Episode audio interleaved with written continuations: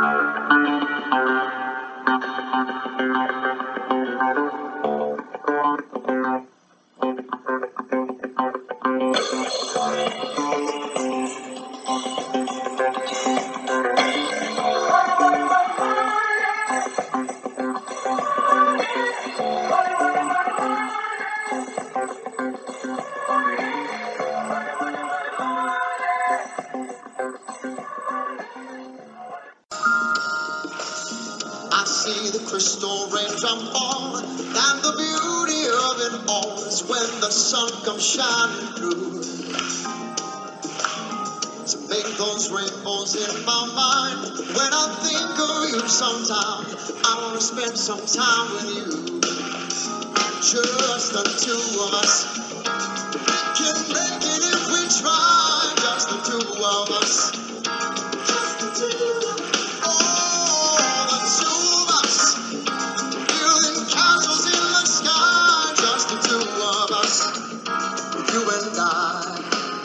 Right, it's just Darik and Tom. There we had our uh, second version, the Bizarro version of just the two of us. Uh, Greg is golfing, I guess. Is it raining there today? Like, is raining here?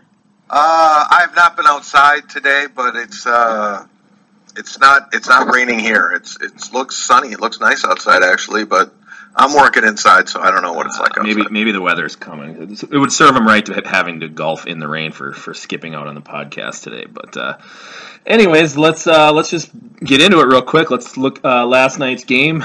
Uh, the spread not not. Uh, let's not talk about what happened there at the end of the game with the spread. Uh, that's fu- that's fucking awesome. I didn't even know. I I, I went to bed.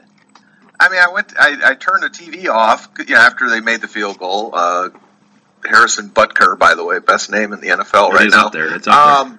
So I, I, go to bed, and I just before I went to bed, I did one last check of Twitter, and everybody's freaking out about the spread, and I was like, "What the hell happened? The game was over." I didn't realize there was still time left on the clock. So yeah, but that's kind of a rough one in Vegas. Uh, a rough one, certainly, if you were playing against the Chiefs' defense from a fantasy perspective, because that was points you shouldn't have had to give up. But uh, crazy ending, uh, an entertaining game. I will say that. I, you know, certainly Washington probably should have won that game. Josh Doctson drops a, a probable game-winning touchdown right in his hands. But uh, an entertaining game, and uh, if you're boy, if you're an Alex Smith owner, man, oh man, just ride the wave right now. Yeah, let's get into Alex Smith a little bit. I mean, obviously he's our number two quarterback overall in our NFC yeah. FFC scoring right now. Now, again, a lot of that's propped up by that first game against the Patriots in Week One on Thursday night. But what do you think about Alex Smith moving forward? Is he a, is he a will? I mean, okay, first, is he a top 10, 12 quarterback the rest of the way? And with that, does he end up as a t- top 10, 12 scoring quarterback? I mean, if he is the rest of the way, he ends up there because he's number two now. So does he end up as a top 10 or 12 quarterback? Boy, it's so hard for me to buy into that. But, uh, you know, he has weapons. Certainly, Kareem Hunt's having a great season. We know how good Kelce is. We know how good Tyreek Hill is. So there's options there for him. It's just hard for me to buy into him being uh, uh, a starting caliber fantasy quarterback. But he's averaging nearly 30 points per game. Like you said, number two scorer in NFFC right now. So just like I say, ride the wave. I, I don't. I'm not convinced it can last the whole season because at some point he has to remember he's Alex Smith, and that will come back to bite him in the ass. But for now, keep rolling him out there. I mean, certainly, I don't think there's anything to be concerned about with the Houston matchup next week. The Texans have issues in the secondary, so keep trying them out there. Yeah, I kind of I kind of feel the same way. I, I, feel like he ends up maybe just outside the top 12, maybe you know 14 or 15. I, I feel like he's just better than average. Uh, again, he's been propped yeah. up by his scoring so far. So rest of the season, he's probably just outside that top 12 threshold. I think, in my opinion. Hey, how about uh, Tyreek Hill? Are you getting worried about him at all? I mean, his ADP at the end of the draft season was round three, round four, or, you know, late round three, early round four. You know, six targets last night, five catches, 35 yards. No jet sweeps or anything like that. They didn't get him in, involved at all. And the, you know, Albert Wilson seems like he's coming on again. I know they have a, just a bunch of guys there, kind of at the wide receiver position. Kelce obviously being the monster. What are your thoughts on uh, Tyreek Hill moving forward? Uh, you know, I still like him. Again, they, they ran that damn fake jet sweep yeah. sweep a bunch of times. They it was a fake every time. At some point, they're going to call it up, dial it up, and and plays will happen. He is still a big play threat. I think you know, he, he's kind of he was going in the same range as Martavis Bryant. I think both guys are kind of those high upside, big play guys, and when they hit on a big play, you're you're feeling really good for drafting them. And when they don't, it's the floor is a little bit lower than you would like. So I'm not worried about Hill. I think he's still going to be fine as long as he's healthy there. He's still talented. He's still super fast. He's you know he's a, keep in mind for the first half last night they had Josh Norman on him. So yeah. things changed in the second half, obviously, but I'm, I'm okay with Tyreek Hill. I'm not going to worry about him. Just one of those days at the office. Gotcha. All right, let's move over to the other side of the ball with the Redskins. Uh, Terrelle Pryor finally hauls in a long touchdown pass. That that was much needed for his owners. But the rest of the wide receiving corps there, uh, Jamison Crowder hardly involved. I mean, I don't think he was wow. targeted till the last play of the game on that shitty lateral that turned fantasy fortunes and Vegas fortunes around. Um, I mean, it looks they're getting Ryan Grant involved. He catches another touchdown pass. Obviously, Doctson's involved. They took a shot at him. You know, Jordan Reed and Vernon Davis. What are your thoughts on Crowder moving forward? I mean, he was being drafted, you know, as a number two guy in PPR. Yeah, I'm, I'm shocked at uh, his his lack of involvement in the passing game at this point. You know, with bye weeks, he's not even a bye week filler for me at this point. I mean, he's droppable. I, I wouldn't have any problems dropping him in a in a 12 team league uh, right now, especially again with byes and a lot of big receivers going to be out this week uh, in in week number five. So I'm not relying on him. I don't have him anywhere, but if I did, I would be looking to upgrade. You can't start him if you're not going to drop him. You certainly can't start him until we see some sign that he's going to get more involved in the passing game. Geez, it's amazing how much fortunes change in the, in fantasy football, isn't it? Yeah. Week to week. I mean, the guy's drafted as a number two receiver a lot of times in the fifth or sixth round, and now, like you said, you can drop him if you if you have to. Um, Chris Thompson owners probably feeling a little bit sick stomach in their uh, down in the pit of their stomach coming here. What do you think about Chris Thomas? Seven touches, 27 yards last night. Well, I mean, here's what happened: no touchdowns. Yeah. He scored four touchdowns in three games, so we saw the floor. This is the floor for a guy who only gets six or seven touches a game, and if he's not going to score touchdowns or really bust a big reception, that's the floor for Chris Thompson. So I think we all knew that he wasn't going to be putting up 25, you know, 30 points per game and going forward, but he's still a dynamic player. You can make the argument they should have used him more last night. I think they should have. Um, but again, keep in mind, they don't want to give him 15 touches a game. It's going to be probably no more than 10. And even in the passing game, you're talking about a guy who's ideally an RB three. He's you know he's a Theo Riddick type. He's a uh, probably Jerick McKinnon now type. That type of guy. If he's not scoring touchdowns, that production comes way way back. So just understand that. You're not panicking with him. Hopefully you knew that going in, but understand if the touchdowns aren't there, he's not an RB one. He's more of an RB three. Gotcha. What about the other two guys there? Do Rob Kelley or Samaje Perine do anything for you at this point? No, no, no. Uh, I'm on the same page. It's garbage. No, that's fine. Let let somebody else worry about that. All right, cool. Um, let's move on. And basically, at the quarter pole of season here, everybody except uh, the Dolphins and the Buccaneers have played four games. Uh, I just want to do a quick little segment on what I who I think are the top three at each position moving forward. Now I know in our NFFC leagues there's obviously no trading, but a lot of our guys obviously play in home leagues and leagues where they they are able to trade and stuff. And I just thought it'd be cool to look at who you and I kind of think as moving forward, who are who are going to be the big time studs. Now some of them are obvious, some maybe not so much. So uh, real quick the quarterback position, I got them Brady one, Rodgers two, Russell Wilson three the rest of the year. What are your thoughts there? Yeah, I can't argue with that. Russell's playing great football. They're probably going to be throwing it even more. We know who Brady and Rodgers are. Maybe Brees ahead of Russell, but you know, I, I got no problem with that order there. I think the the bigger thing is is the drop off after those three guys, you know, or those four guys if you include Brees. Is Matt Ryan get back up there? Uh, you know, can Dak Prescott get up there? Can Derek Carr get up there if, once he gets healthy again. These are all the guys that were being drafted, uh, you know, just outside that top five range. So I think I'm more interested to see who rounds out than I am the, the upper echelon. I feel like those four guys. Let's throw Matt Ryan in there because I think as long as Julio can stay healthy, he'll be fine. I think that's your five. Gotcha.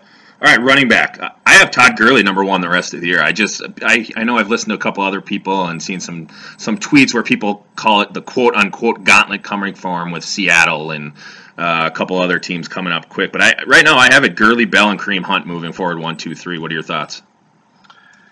Uh, I go Bell. I mean, to me, he's still the proven guy. He's the guy we know uh, can put up number one running back production in PPR. We saw last week he finally got more involved and looked fantastic again.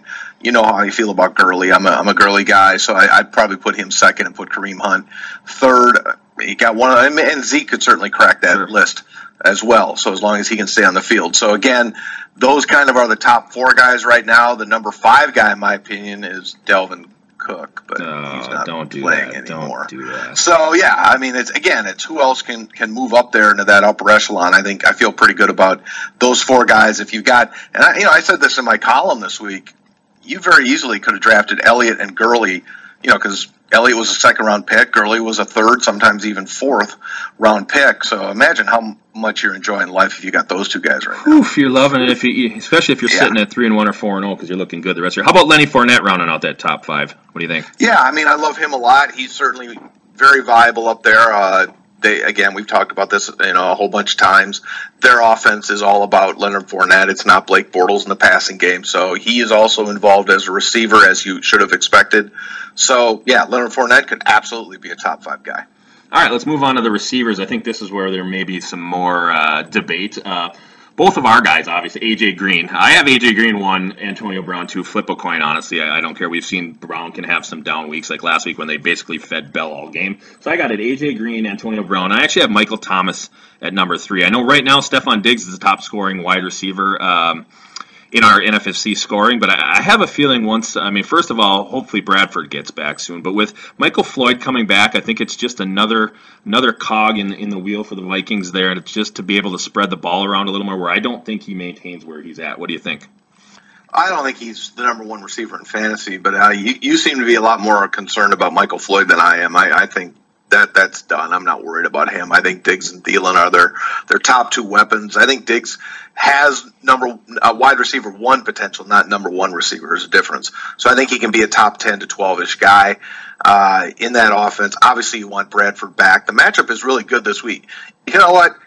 You might be feeling good about Case Keenum again on Tuesday morning because the matchup is a good one. I think for him.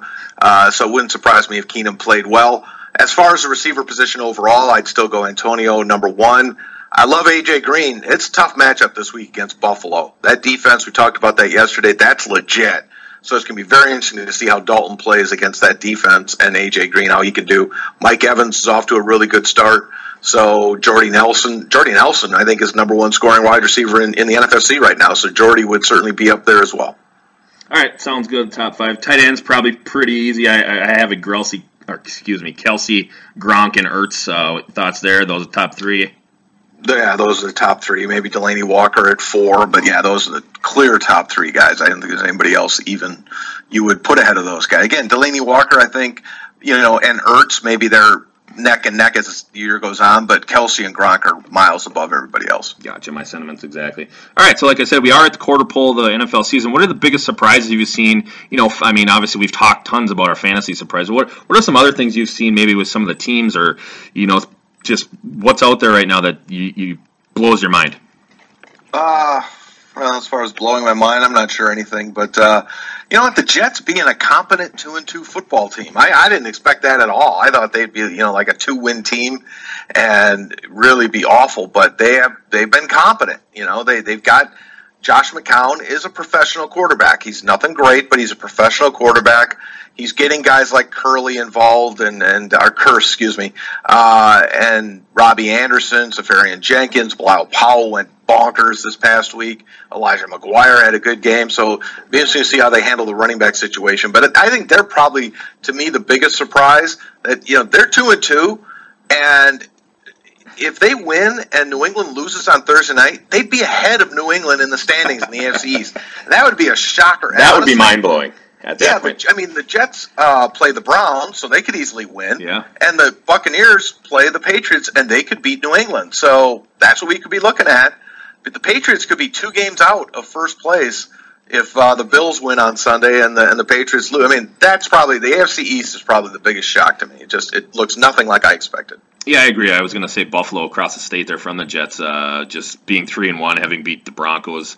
Um, also, the Rams just Rams being three one yeah. just, just seems weird. I mean, they, are a good team. They, I mean, they've earned those wins. Played Washington tough right down to the end. They could almost be four and zero. Oh. So they, have surprised yep. me a little bit. And to me, it's just the, it's the uh, sheer amount of running back points in fantasy. I know we talk about it a lot, like it's the year of the running back, but it just keeps it just keeps going that way. It's it's amazing to me that uh, these wide receivers haven't really come back to the come back to the pack and catch those running backs at this point. So that's kind of been my biggest surprise. Yeah, I, I agree with you. I mean, again, I, you know, I said this, I don't know if Monday or the other day, you've got to have a good number yeah. one running back in fantasy right now. And because the wide receivers aren't picking you up, you know, we've, there's a lot of guys that are kind of slow out of the gates right now. As much as we both love AJ Green, he's only top 20 points once, you know, in, in four games. He hasn't been bad, certainly, but, and then the game flow kind of worked against him this past week. He had mm-hmm. 17 points, but the game flow kept him out of the offense for the second half. But, you know, bottom line is points. And I, I think that's where we're a little bit surprised is those wide receivers, those top guys, aren't really consistently picking it up. So if you don't have one of those big time running backs, or again, if you lost to Dalvin Cook, it's it's going to be you're going to have to fight. It's going to be a real fight now the rest of the way. Yeah, I agree. All right, uh, four games in with the right to reserve, uh, change our picks uh, next time we do this. Uh, who do you got as the top two teams in the AFC that you would say would meet right now in the AFC title game? I still believe in New England. I mean, it's hard not to. Their offense is so damn good, and you got to figure they get better on defense. They're just they're so atrocious. You got to think they get better. And I'm, you know what? I'm going to go Denver. Denver right now is a complete defense. You can't run on them. You can't throw on them. Trevor Siemian's doing typically just enough to get you by. Demaryius Thomas, there's another receiver who's off to a sluggish start, but their defense is lights out. I mean, they have faced some really good running backs to open the season, and nobody's running on this team. And we know how good that secondary is. So defensively, they're very much looking like the team that won the Super Bowl a couple of years ago. That would be my number two team. I, yeah, it's hard to, to go against. Those the other two teams I would say that are right now that I would take a shot at is Houston with the way uh, Deshaun Watson has turned things around there on the offensive side of the ball. They got to play better on defense. Yeah, they do, but I we mean, know they've I got know, the players I know, there. I know they've scored. I know they've scored the last two games, but they've got to get better. I mean, they they've got to get that big time pass rush going yep. before I can put them in Denver's class. I think they do get that going. And the last team possibly that could could slide in there at this point. I know they don't play well on the road, but Pittsburgh uh, Pittsburgh's sitting at three and one right now. Um, can score with anybody when they have to. So those would be my two other teams I think that could get in there. How about the NFC? You know, the NFC's wide open. Yeah. You know, as Greg and I were talking about this in, in the office the other day, when you're looking at it from the Packers' perspective, there's really nobody there that I mean the Pack, I think the Packer defense is putrid. I think it stinks. But so take that into consideration. But there's nobody in the NFC to me that if you put them at Lambeau against Green Bay, you would say, "Oh yeah, they're just going to steamroll Green Bay." That's how the uh, wide open the AFC is. I mean, Atlanta certainly has to be recognized, but they're coming off a loss. They've got issues on both sides of the ball. Seattle's got major issues when it comes to the running back situation now and their offensive line, but we know what Russell Wilson can do. We know how good the defense is. In in the AS, in the NFC East, I mean, is it Dallas? I don't know. I don't know if it's Dallas. Either. I don't yeah. trust their defense. No. Is it Philadelphia? I don't trust their defense. Right. Washington. I you know I wasn't all that impressed. Their defense played really well for 30 minutes and then they caved. Now I understand last night they had a lot of injuries, but still they caved. So I'm not sure there's really one clear cut team in the NFC, much less two. I, I mean, the Packers are there. I guess you know if I if you if I had to put a gun to my head, I go Green Bay and Atlanta again. But hey, maybe New Orleans. They may have the, they got the best defense in the NFC the last two weeks. Maybe they're maybe they're the best team. Yeah, I'm not sure about that. A couple of sneaky teams, uh, Lions and the Rams. Lions, uh, Lions are uh, more of a complete team than they've ever been in a long time. They're not, you know, they're not. Matthew Stafford's not gunslinging, quote unquote, as he as he has as much in the past. And the Rams, who, again, like you said, the NFC wide open. So to me, it's it's a Packers. I think right now, I know they're technically a game behind Atlanta because they're both three and one and they lost to Atlanta. But you're right. If if if it flows through Lambeau this year, you got to put the Pack as a favorite. But I think there's, like you said, wide open. Yeah, I mean, I, I certainly like the Rams a lot. They're impressive, but again, their defense hasn't played well. So that's a problem. I mean, they're offensively, they're scoring a ton of points. Goff look, looks good. Gurley looks fantastic. But that's the defense that we all thought was going to be the strength of their team coming into the year, and their defense doesn't look good at all. So I'm very interested to see how they play this week. Yeah. This is a good test for Jared Goff at home against Seattle.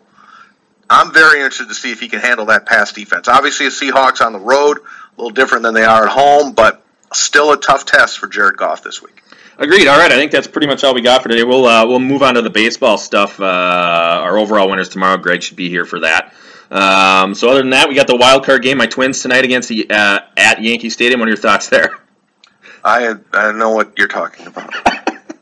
All right, quick prediction. Uh, Twins always get blown out when they go to Yankee Stadium, but uh, I think they get to Severino tonight. They're still playing baseball. Yeah, Ervin Santana tonight. Luis Severino. Uh, I stopped- Santana stopped goes. Santana baseball. goes six strong. Twins win four two. Book it. I, I lost interest in baseball in July. I bet you so did. I, I didn't know that. I thought they stopped playing it at the All Star break. All right, we'll be back tomorrow with uh, probably all three of us. Thanks, Tom. All right. Have a good one, guys. You too.